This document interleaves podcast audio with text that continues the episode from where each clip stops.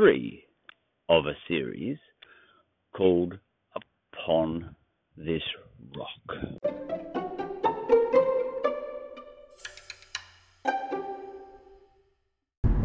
So, we've got all these cults. Now, there's a queer movement, you know, and there's, and all the other ones, you know. Now, not all of those are in agreement. For example, in the queer movement, there's a strong push for, let's say you're a lesbian, right? And you want to be progressive and all that sort of thing, but you prefer women, right? You're a biological woman, and you prefer women, and you're not interested in biological males, right? So you're a genuine biological lesbian. You know, I don't want to get too wrapped up in identity versus biological and all that. Just form ideas in your own head. I'm not getting into that. I don't get political, you know, and I definitely don't want to bore myself. I don't care whether I bore you, but I don't want to bore myself with having to explain every little thing along the way, so I won't, right? And obviously in these podcasts I don't care what you think of me, you know, because that's part of my zen, you know. And you'd have to listen to my podcast, which is called A Parrot's Squawking, to understand what I mean by my zen, you know. I'm not here to please or to appease. Yeah. Right. So, we have all these cults. Right, so imagine you're a lesbian, and this is, you know, one idea. Now, by cult, I mean, you know, an ideology.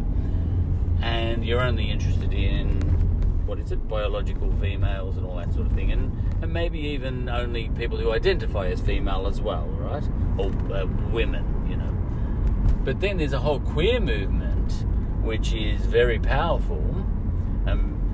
That's a different cult, because the queer movement says that you, as a lesbian sort of female woman, that you are being a bad person if you show a lack of interest in someone just because they happen to be biologically male. And the queer person might say, but I identify as a woman, so why are you ruling me out as a potential date or a life partner? That's discrimination, you know. So and there are problems with that, you know. So apparently in England, and I didn't know I was going to get onto this. I was going to talk about something else, but yeah, this is the way these podcasts go, and it's only one of my podcasts. Right, in England, there's a sleeper carriage, right, and on a train. So you sleep on the train. Now they're doubles. What that means is, you could sleep in these sort of fold-out beds or something that are in the trains, on an overnight train, you know, up to Scotland or something like that. Now, just the logistics of the way they are arranged, you end up sleeping in the same space as someone else. Now, I think historically, you know, for as long as these trains have existed, maybe if you're a married couple or whatever, or pair, you know, or a couple, a male-female couple, all right, you can go in there. But you can show a preference if you're a single female to not having to share with a male, all right? And ditto, if you're a male, you might not want to share with a female, you know. So that was allowed. But in the modern era of, you know, the cult of not discriminating, which is fine, I'm not, you know, I don't care. I actually don't care myself, but in the modern world, there's a sign in there now saying that if you are a female, and I forget what the sign says, but I heard it on a philosophy podcast called Philosophy Bites, which you can go and find, and there's an activist in there trying to protect the rights of lesbian females who don't want to, for example, be forced to share such a bunking arrangement with a queer male, who doesn't even see himself as a male, but he's just a person, see? And he'll say it's an absolute irrelevance this queer person was, because this is one cult, the queer people. Now, I'm not being discriminatory in saying these are cults, you know. The straight people are a cult too, just happen to be extremely numerous, that's all. So, you know, I'm not making a value judgment. Right, so the way it works is you could be a lesbian and you want to bed down in one of these bunks. Now, on an overnight train to Edinburgh or something, and there's a law on the trains, and I think it's a sign, in the form of a sign, saying, please be respectful to other people if, you know, if someone identifies as, you know, if someone hops in your carriage, your bunk, because you don't book them per se or something like that. I don't know how it works.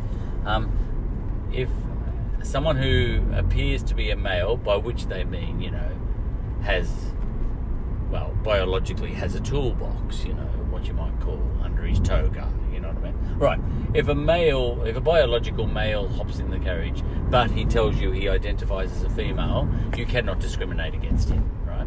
Now that is apparently the ideology of the queer movement. But a lesbian girl might say, yes, but I'm a lesbian who's not into that. I only want biological females in. And then a queer person from the other cult might say, you are discriminating against me by showing a, you know, discriminatory preference for people who are biological female. And see how it gets tricky. All right. So that's that. Whose side am I on? Well, I'm probably on the female's side, on the lesbian's side on that occasion. But I could be being a bad person on there. You know, if there was a queer in this car, a male who was born biological male, you know, he might be actually breaking down and crying right now because I'm saying this. I could be hurting him, and he could commit suicide. Now, I know this sounds crazy, but this is the way the argument runs, and it really does run like that. Because I'm speaking like this, I am making him less a woman than this lesbian. You know, he might be actually distraught now. And I shouldn't even be making this episode. Now, this is the way it works. You will think this is crazy, but this is the way it works. I am not supposed to be able to even discussing this, because if he was listening to this episode, he might be so distraught that he might commit suicide. So I shouldn't even be debating the matter or discussing the matter or having a dialectic on the matter, you know, or anything like that, you know.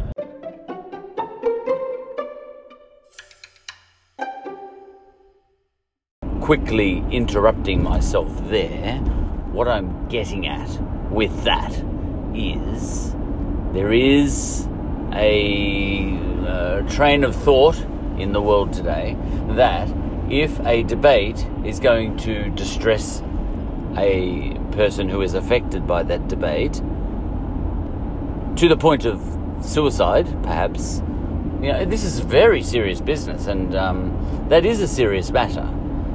But the issue in the modern world is that, you know, there's a movement out, up and about, that if someone is going to be distressed to the point of suicide, if a debate takes place, then the debate shouldn't take place. Right. But the issue with that I'm getting at is that that lesbian girl then, in such a case, if it can't even be debated, and a sign is sitting in that carriage, a lesbian girl, you know, maybe, let's say she's 17, you know, she might be in that carriage, in that bunk, and a person hops in who's a woman, but is very much a biological male, and, you know, let's say highly sexed as well. Why not? You know, there's nothing, you know, there's no rule against that. All right, an extremely biological male might hop in that bunk with her, and there's a sign there that says, and she says, excuse me, are you a woman? You know, and she might say that. Sorry, are you a man? You know, I'm a bit, I feel unsafe. And he says in a deep voice, you know, no, you know, sorry, I'll try and do a deep voice because I haven't got a very deep voice. No, I'm a woman, and you know, I'm a woman, and she goes, oh, I'm so sorry. Here, jump in. You know, she might be unsafe. You know, now she, you know, but if you were a queer, oh, sorry, you know, is she unsafe? Is she unsafe? You know, well, you know, I feel a debate needs to be had there, but it can't be had because the act of having the debate might distress someone to the point of suicide. Now, this is extremely tricky for me. Should that debate simply not be had, and we just cross our fingers and hope for that young girl? What if she says we need to have a debate about it? What if she, you know, hops off the train at the other end, absolutely distraught about something that's happened to her? You know, and that's possible. Tell me it's not possible. You know, let's say that, you know, he fell in love with her. I mean, you know, they use the pronoun, you know. What if that biological male who's a woman fell wildly in love with that 17-year-old girl in, you know, and let's say he's 30 or something, and on that train trip. And she rejects his advances, and there's a, oh, it's very uncomfortable, and she hops out at the other end and makes a complaint, and then she, you know, and now imagine we are 10 years in the future, not now. Right now I think the police would listen to her, but imagine the queer movement keeps becoming more powerful and becomes the dominant sort of gender movement, becomes stronger than the lesbian movement, for example, and 20 years from now, she might be charged for having made a complaint about him, you know. Now, that sounds stupid, but, you know, one ideology can dominate over another ideology in time where there's a conflict between those two ideologies, and to a very large extent, this is going to segue us back to Rome in a minute, because there were, let's say, there were 50 sects back in Rome, nothing to do with gender, because gender was already covered in Rome, so they were more thinking about other ideas of progressiveness, and, you know, back in Rome we had 50 sects, but one was going to come out on top. You know, because that's what happens with the ideologies. And, you know, there might have been 50 messiahs in Jerusalem, 50 messiahs, and it would transpire that one would come out on top. You know, so this whole episode ends up nothing to do with gender. That the gender example popped into my head and ended up taking on a life of its own, but we're about to drop that now and get back to Rome. And now, let's do that.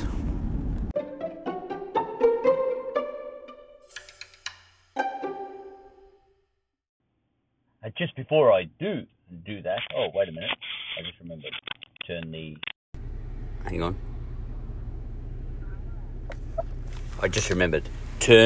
the, what's the rule? Turn the Bluetooth off so that there's better quality sound. Did the sound improve then? I'll listen back to this in a minute to see what the effect of turning the Bluetooth off is. Yeah, the example of what happened to that girl on that train is probably not what I was looking for. Probably what would be more concerning for me is what if the girl didn't allow him into the carriage, you know, didn't allow it, you know, they into the carriage, the biological male, and then she got charged. You know, that would be the more likely thing, I think, 20 years from now. So not the scenario that I put up, that she did let him in the carriage, and then, you know, he made unwanted advances, because that's pretty clear-cut, because he could be got, I mean, she could be got, or whatever it is. That other, the male woman person could be got on just pure assault. You know, nothing to do with gender. So it's probably more a case of what I just said, you know, that she refuses him entry in contravention to the rules because he said he was a woman, and she... And I did listen to a Philosophy Bites podcast, an activist acting for lesbians who was against such transvestite type males who are women, feeling they have a right to treat themselves as fully woman. Wow, that is really tricky, you know. Even I don't understand all that. But she was an activist acting on behalf of lesbians, acting against males, you know, born male, biological males, wanting to consider themselves as fully male, fully female, fully woman. In that case, in that scenario, she wanted young lesbians not to be pressured into having to accept those males turned women in the same way as they might accept people who are biological females. Very tricky. I don't even quite understand all of it, but I think you get the gist, and you can make your own mind up. All right. Now back to where I was up to. That was just an interruption on purpose.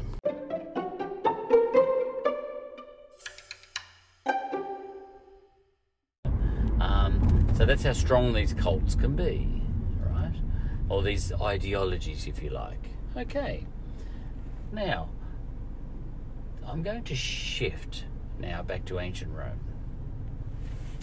And we have an establishment system, which is Judaism. You know, and I'm in Judea at the moment. I'm in Judea, you know. Sea of Galilee, you know, Jerusalem, all that stuff. Okay. And King Herod the Great, you know, all that stuff. Right, in the time of Augustus Caesar, the son of God. Now, Augustus Caesar was the son of God because Julius Caesar was declared a god, and Augustus Caesar was his adoptive son. Now, that's actually going to be important soon. But actually, in Rome, Julius Caesar was declared a god, as was the manner of things. You know, that's the way it was done in Rome upon his death, after his death. And he had made Augustus, you know, who wasn't called Augustus then. He was called, it's really late, 1219. I can't believe I can't think of it, but it doesn't really matter. I'm not here to impress. And anyway, what did happen? So Augustus, therefore, became son of God in Rome, and that is official. You know, that's formal. That's formal. So now we happen to know that Jesus gets declared son of God as well. Now, you know, a lot of people think that everything about Jesus was a matter of revelation, you know, that just came out of nowhere.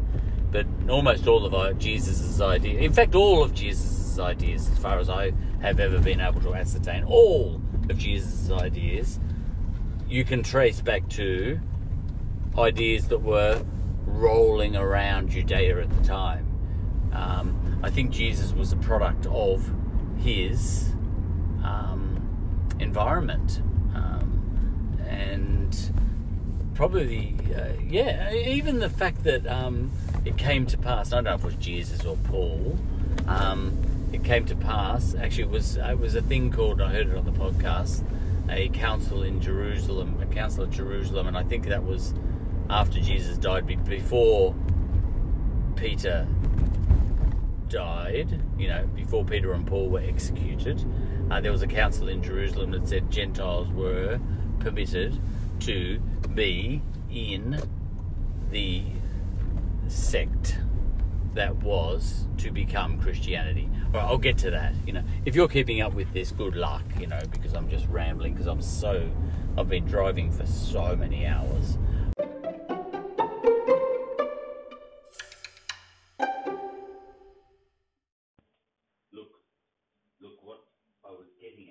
with that is that at that Council of Jerusalem, I think the apostles were present, you know, a few of the apostles. You know, Jesus was dead by now. A few of the apostles were present. I think Peter and Paul maybe. And chaired by James, was it? I think the podcaster that I was listening to said. Anyway, at that Council of Jerusalem, it was decided that Gentiles should be allowed into this sect, this Jewish sect, which would become Christianity. And the podcaster I was listening to said this, in his opinion, was the moment when Christianity was born, when this very Jewish sect, which would preclude anybody who wasn't Jewish in ordinary circumstances, you know, anyone who would preclude anyone who didn't eat, who ate bacon, you know, or who wasn't circumcised, you know. This was the moment when they said, no, people who aren't traditional Jews can join our sect.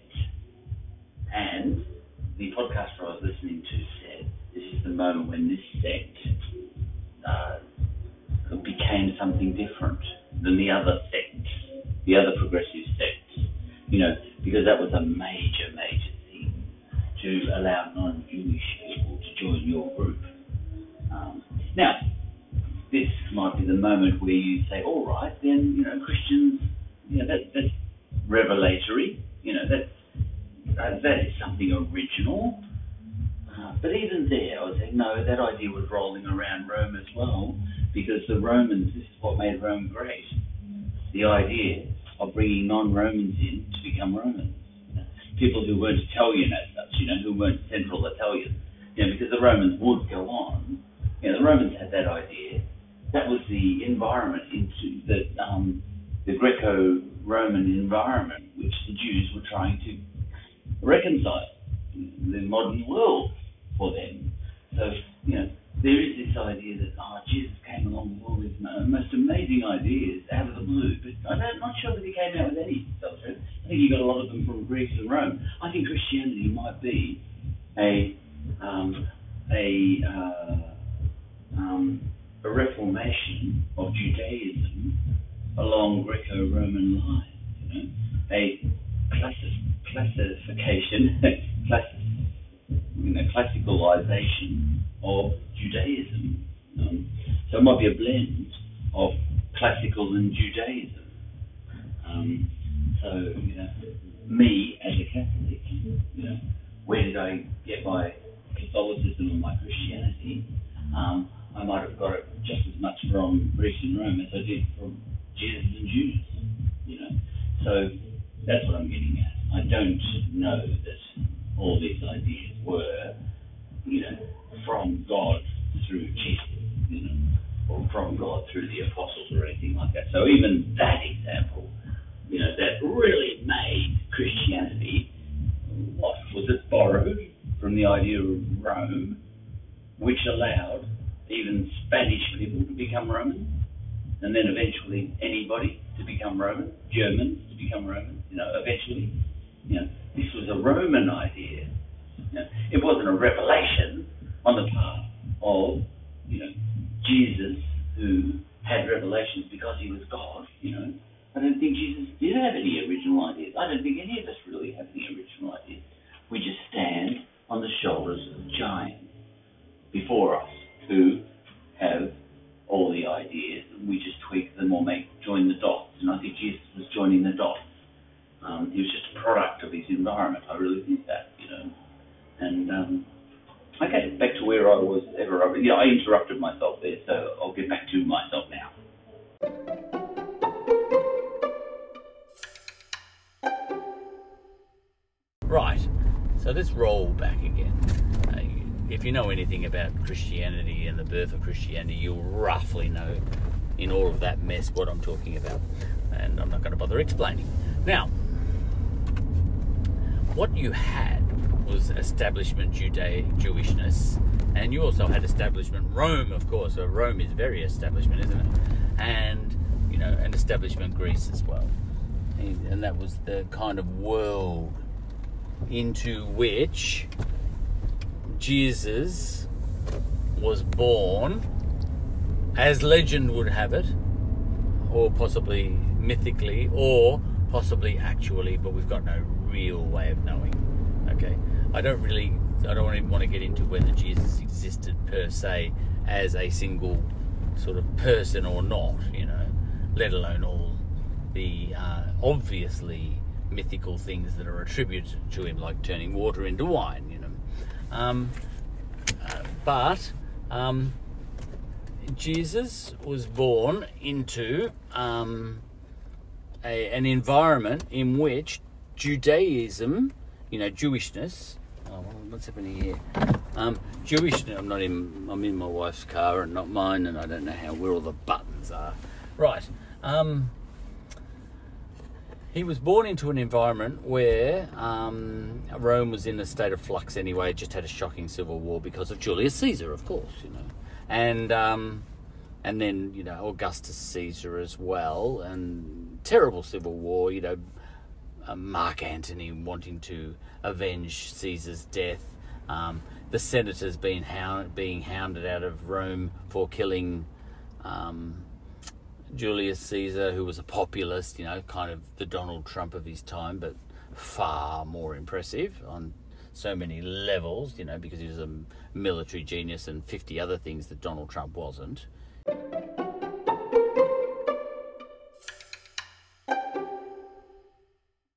Wait a minute. I just had a thought, so I'll quickly insert it.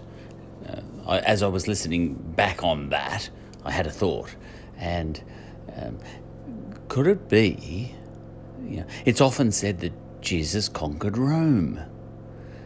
But everything I've been saying there, and I haven't sort of heard someone say the idea like this, but obviously I'm getting all my ideas from other people. I get all, you know, and I do that in general. I never have an original idea in my life. But what it makes me think is, did Greece and Rome conquer Jesus? You know, but for Greece and Rome, would Jesus just have been a devout Jew? Yeah, and all his life, and you know, all Jews continued on and being just devout Jews. What I'm getting at is, if Rome and Greece triggered all these Jewish sects breaking away from mainstream Jewishness, then maybe Greece and Rome did conquer Judaism, at least as far as the ones who broke away from Judaism are concerned, one of which was the sect that Jesus headed up, but many other sects as well. So there's a thought, you know. Later on, it seems like Jesus conquered Rome in the time of Constantine and all that, when Rome finally decided to become a Christian sort of state, but way before that, back in the time of Jesus, maybe Rome and Greece were creating these religions such as Christianity, you know, with their ideas, you know, Judaism coming into contact with Roman and Greek ideas and taking those ideas on and creating a new religion, which in this case would become Christianity, and such that, you know, eventually when Rome did become a Christian state, that wasn't such a dramatic thing, because they were taking on a religion, were they not, that was something of themselves anyway, because it was Judaism reformed along Greco-Roman lines, so it wasn't foreign. You know, when Rome became Christian, eventually, you know, the way Christians these days like to say, oh, you know, Rome was conquered by the message of Jesus, you know. Well, I'm not so sure for all the reasons just mentioned. There are other examples like this, you know, because the Greeks themselves, they were conquered by Rome, 146 BC or thereabouts. You know, they were conquered by Rome, but it's pretty much obvious that they conquered Rome at the same time. You know, in fact, ever since the start of Rome, Greece was conquering Rome culturally, you know. Rome wanted to be Greece. You know, Rome wanted to be part of the Hellenic world and made itself part of the Hellenic world and wrote itself into the Hellenic world. So in about 146 BC or thereabouts, 145, I can't remember exactly, Rome at that point in time only had two major opponents in their world. You know, they would expand later and find new opponents, but at this point in time they only had two major threats, one being Greece and one being Carthage, you know. Now, Rome did defeat both of those external threats in that, you know, in 146 and 145 or one, you know, that in quick succession around that time. They did defeat both those parties. And, yeah, but interestingly, they wiped Carthage off the map once they defeated and absolutely, utterly destroyed them. They were a Semitic group, Phoenicians, the Carthaginians. And so, you know, it's interesting that they absolutely leveled Carthage and just destroyed them. Yeah, much like they would destroy the Jews eventually, you know, in the time of Hadrian, you know, much later, because these cultures were very foreign to them and were a threat, a cultural threat. You know, the Jews were a cultural threat and trouble, and so were the Carthaginians. You know, they're both Semites, the Jews and the Jews of Jerusalem in Hadrian's time, and, you know, Hadrian did a Hitler on the Jews at that point in time. And that's the moment in history that the Jews still remember this day. You know, when you hear Jews say, 2,000 years ago, we were kicked out of our Israel long, long ago, what they're talking about is Hadrian. You know, and they say, may his bones be turned into dust. They still hate his guts to this day. The Jews, I think they hate him more than they hate it. You know, I reckon they should hate Hadrian more than they hate Hitler. You know, because he scattered the Jews into Europe and all that sort of stuff. Did Hadrian up into the Germanic lands? You know, where Hitler would find them many centuries later. Okay, but that, you know, that was a Holocaust at the time, you know, destroyed the temple, everything. All right, but interesting to see that the Romans obliterated those groups. They did persecute Christians early on too because they were foreign-ish, but eventually they recognised in the Christians something that they could live with and be. And that's interesting, you know. So, in summary, you know, maybe, you know, Rome conquered Judea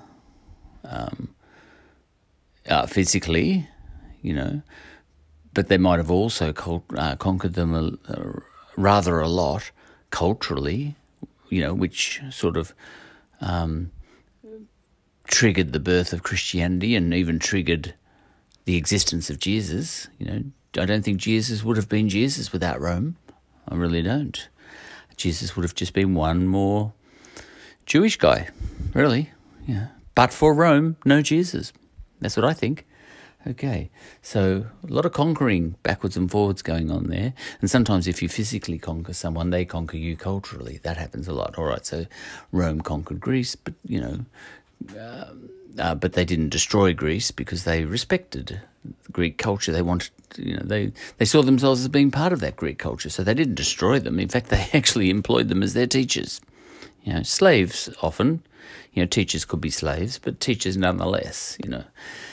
So Greece conquered Rome, even as Rome was conquering Greece, you know, and I think Rome conquered the Jews culturally to a very large extent, hence religions like Christianity. You know, but then Christianity conquered Rome again in the time of Constantine much later. But then again, sometimes I think Constantine took on Christianity for very practical reasons. I'm not convinced he was a perfect convert, as Christians like to put about. I think, you know, the Romans were famous. They were quite happy to take on new ideas from other people.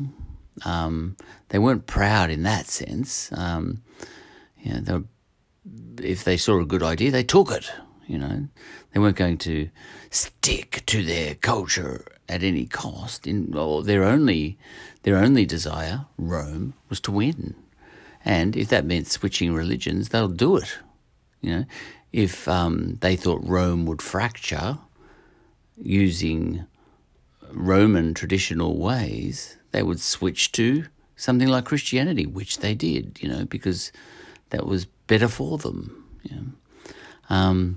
Okay, back to what I was talking about. I think there's only about a minute or two left, and then that's the end of this podcast, and I'll make something of what all this was about at the end. But look, I will now. I know what this is all about. I'm establishing in this three-part series called Upon This Rock, I'm establishing that Christianity, Jesus, first and foremost, was very real, a very real idea, a very real concept, and a very solid foundation upon which a new and very influential religion could be built, you know. I'm here to claim that Jesus was a very solid foundation. And then on that foundation, he placed a rock, which he called Peter, which, you know, was the first pope, so to speak, you know. And then, even then, it wasn't going to stand out. And it doesn't matter if Jesus existed or not in what I'm saying. But even then, it wasn't a sect that was going to stand out markedly from any other sect, but then it got very powerful because it made that wonderful decision to not confine itself to just Jews. And in the terrible audio you heard a bit earlier, because I heard it myself, which you probably couldn't even make out, I was saying that maybe they got that idea of inviting non-Jews into their sect, you know. That's when they went global, that instant, at the Council of Jerusalem, you know, attended apparently by Paul, Peter, and James, you know, chaired by James, my podcasting friend told me. All right. But that was the moment that they went into the stratosphere where they set themselves up to be a superpower of religions. But then again, you know, they probably got that idea from Rome itself, which was happy to do the same sort of thing and make people who weren't Romans citizens, you know. So I really think the idea of Jesus gets a lot of ideas from Rome, you know, Son of God, you know, and all that sort of stuff. And, you know, Rome even had pontiffs going back and back and back. You know, Julius Caesar was a pontiff, you know. And then, you know, all right. You get it. I could go on and on and on, but let's finish it off. But you know what this series of podcasts is about. I wanted to establish Jesus as a very real figure, whether he existed or not, and a very solid foundation upon which a church could be built if it got the right push and the right pull. And the right push came along all right, and the right push was Paul. Paul was critical.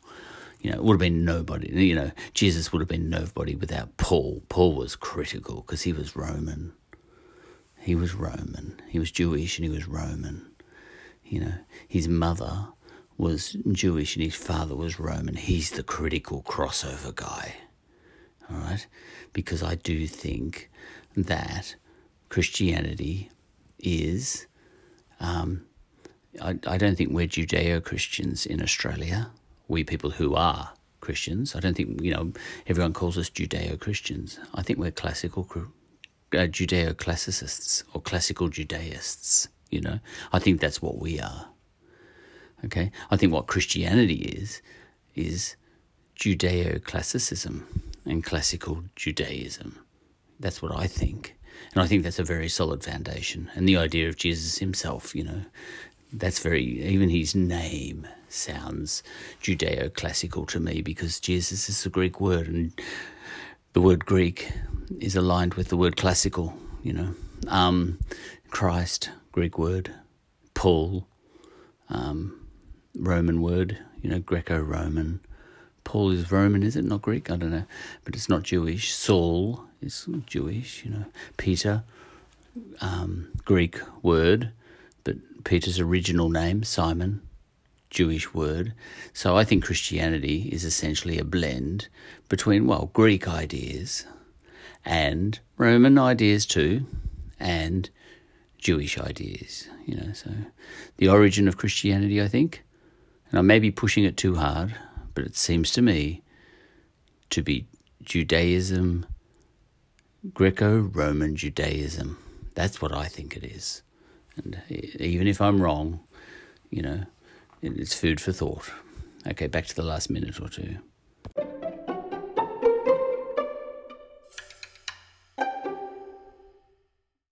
So, Jesus was born into a time when all sorts of new ideology, you know, progressive ideologies were coming about. And they were, in Judea, they were basically about how do we reconcile all these ideas, you know, our traditional ideas of Jewishness, how do we reconcile that with these modern ideas coming out of Greece and Rome? And a lot of these modern ideas coming out of Greece and Rome were obviously more the way forward, you know, and a little bit like all modern secular ideas in the 21st century, obviously the way forward, you know. So, for example, in the 21st century, you know, throwing virgins into volcanoes to appease the gods is kind of out, you know, because it's obviously, it seems obvious to us because, you know, it's the Western world, you know.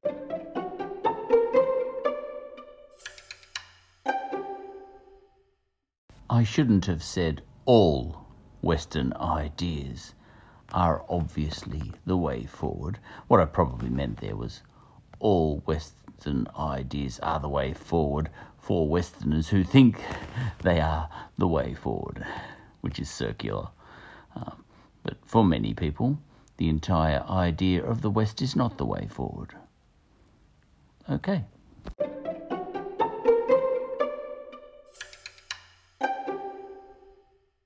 So it seems to be clear that in the act of trying to reconcile their traditional conservative ways with these modern and new ideas coming out of Greece and Rome in the time of Augustus Caesar or Jesus or whatever you want to call it, that time, progressive, radical ideologies were cropping up, you know, and one of these was, let's say, the idea of Jesus. Now, as I this is really me. It doesn't matter whether Jesus himself existed or not. You know, quite certainly the idea of Jesus cropped up. Now, I happen to think, and you can disagree with this, that it doesn't matter whether someone actually existed or not. You know, and I heard this on another podcast. It was a really good example, I think. Who's the most famous detective in the world? Sherlock Holmes. But Sherlock Holmes doesn't exist. And yet he does, you know, as an idea, right? So he adds something to the idea of detectives in the world, right? Our idea of detectives is enhanced by the existence of Sherlock Holmes and his, you know, and his mate, Watson, you know. And Biggles, you know, Biggles doesn't exist, but he does exist. He's inspiring to me, you know, in very bad ways as well as in very good ways. You know, he's a wonderful can-do sort of, you know, action sort of competent, extreme, super competent, super confident, good leader, but also racist and a whole lot of other things too. But the point is he had his good points, you know. So Biggles is very real, properly real, you know, in in my development, because I read all the Biggles books when I was a kid. Now, Sherlock Holmes is very real. When you go to when you read a book, I've never read any of the Sherlock Holmes books, but if you were to read a Sherlock Holmes book, that's a real detective in your mind, and the same goes for Jesus. It's getting to know Sherlock Holmes as a fictional character is not less enhancing to your experience of detectives than getting to know a real detective, flesh and blood real detective. It's not less. It's just an alternative type of thing, And the reason for this, and Jesus, obviously, what I'm getting to is Jesus is the same. Whether he existed or not doesn't matter. He exists, and he's one that could have, might well have, I think a historical Jesus does seem to have existed, but nothing is known of him. Not one word that is attributed to Jesus can be verified. The historiography of Jesus seems to roughly be that the only thing we know about him was that someone like Jesus, but not named Jesus. We know that his name wasn't Jesus. We know that much because that's a Greek word, Jesus. Just like Peter is a Greek word, So the Apostle Peter, he was Simon in real life. So we know he had a name switch, and apparently Jesus gave that to him. But Peter is a Greek word. And Jesus is a Greek word, and Christ is a Greek word. Right. So a historical person existed with a name other than Jesus, and he's the one upon which Jesus is based, our idea of Jesus, And apparently there was such a person. But then as to all the words that are attributed to that person, look, maybe in general he said all those good words, And later on, long after, after he died, all sorts of wise and good sayings were attributed to this person, and quite possibly there was such a person. I kind of think there must have been, or there would have been, if I am a betting man, But it doesn't really matter if some of the words that are attributed to Jesus were uttered by someone else wise, Now, I'll get back to, because there could have been another person called, Robert, not Robert, but, with the Jewish name, who was another sort of Messiah type. There could have been Messiahs on every corner, as the Life of Brian movie says. And I think there was, So all these cults were growing up, C-U-L-T-S. Back in ancient Rome, just like we have cults now with my strange story of the queer and the lesbian, But, they're different ideologies, and that's what can happen. All right. So back then you've got all these cults, and the cult that was to become Christianity, it does seem fairly distinct. That was an ideology, that was growing. This idea of Jesus, but not called Jesus yet, And I don't know when he started to be called Jesus, when he got a Greek name, as it were. But the point is, somewhere amongst, let's say there were 50 important cults, in Jewish sects, S-E-C-T-S, Jewish sects. Let's say there were 50 of them, and all these Jewish sects were, kind of a progressive version of Judaism, along classical lines, bringing Roman... There were a kind of blend of Rome, Greece and Judaism, kind of a blend of the Western world, as we might call it back then, and traditional Semitic Judaism, And they were a break from... the traditional straight Judaism, And now let's say there were 50 such groups, who knows how many. But one of them, and I think there was one, that was you know, the one that we come to know as Christianity. All right. Now, so what I'm going to say is, as far, you know, my bet is there were, say, and it doesn't really matter how many there were, but I'm going to say, let's say there were 50 sects that sprang out of Judaism and none of them were markedly more famous than any of the others, and one of those happened to be the one that became Christianity. In fact, maybe some ideas were taken out of some of the others eventually by people who were going to build up Christianity pretty soon after Jesus died, people like Paul, you know, and maybe Paul threw in some of his own ideas as well. But there was a seed that was sown, one of the cults in Judea, you know, that didn't want to be straight Jewish anymore. They wanted to get modern because they could see the faults in Australia, you know. This one of the progressive cults, which already, and they didn't know it, was marked out for future fame and glory, and I will call that idea, yeah, that cult, that one sect, that one Jewish sect. For now, in my mind, I will call that a sect based on the idea of Jesus. And quite likely an actual person called Jesus. Okay, that's what I'll call the sect that was to become Christianity. I'll jump off now. I've got to go and drop something off, but I may listen to that again and see if it made any sense, and then put a little intro at the start to try and summarise what I've just said now, but to do it in an organised fashion, all right? So, signing out for now. And signing out for now. Found the button now.